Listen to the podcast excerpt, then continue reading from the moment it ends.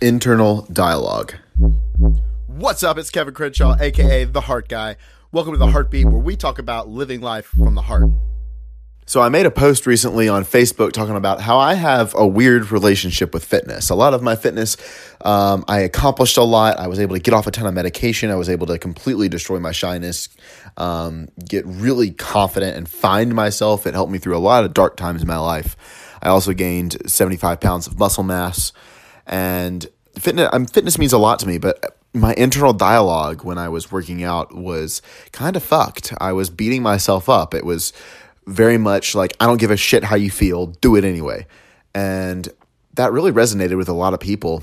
And I'm sitting there going, okay, well, why? You know, it's since shifted this year specifically since I found self love and have dove into it. When I, you know, uh, maybe a year ago, if somebody would have said, oh, love your body, I would have been like, I would literally would have laughed at him like, what the heck? Like, this is airy fairy. What, what's happening here?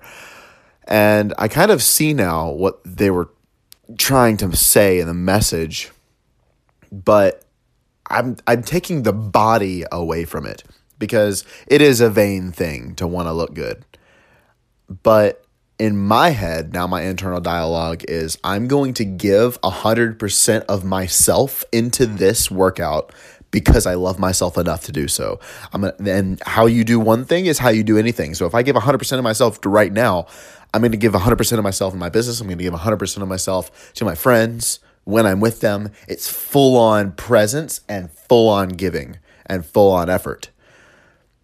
It's a lifestyle. It's not, I'm doing this because I love myself. Uh, yeah, I love myself, but it's a lot deeper because loving yourself is a very broad term, even. Um, and so going deeper into those things, you're then able to anchor it a little bit more and really shift your internal dialogue. So next time you're working out, check your internal dialogue. What's happening? Are you beating yourself up or are you pushing yourself because you want to see how far you can go and you enjoy pushing yourself and just pushing your limits? Um, I know a lot of people that you know I've been doing fitness for a really long time. A lot of people have a negative association to, to working out, so they they then say, "Oh, well, I'm just it's against my will. I don't want to go, but I do it anyway." Well, as long as it's against your will or as long as it's something you have to do, you're going to battle with it. You're going to struggle with it. You need to figure out why you're doing it in the first place and really get that leverage and anchor it in and attach your identity to it. If you identify as a sexy human being, you're going to do what sexy human beings do. You're going to treat your body right. You're going to work out. You're going to push yourself. But if you see yourself as fat or as lazy or just mediocre or whatever it is, you're going to work out in that fashion you're going to show up in that fashion you your identity is everything and that's what fitness taught me. The biggest takeaway I, I got from fitness and doing it as a career and even helping people was that psychological shift of your identity. So how do you relate to your body? How do you relate to yourself? And what is your internal dialogue? Pay attention to that for the next 24 hours. See how it goes.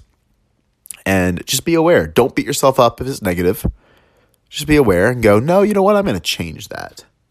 That's what I got for you guys today. If this helped, let me know at Kev Crenshaw on Instagram.